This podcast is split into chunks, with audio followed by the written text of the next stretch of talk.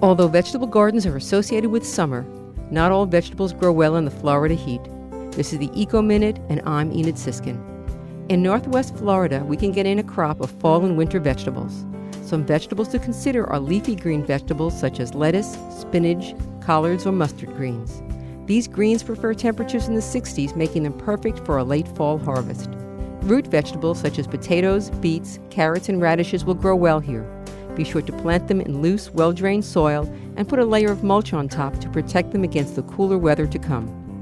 Cabbage, broccoli, and Brussels sprouts also grow in cooler temperatures. They just need to be kept moist.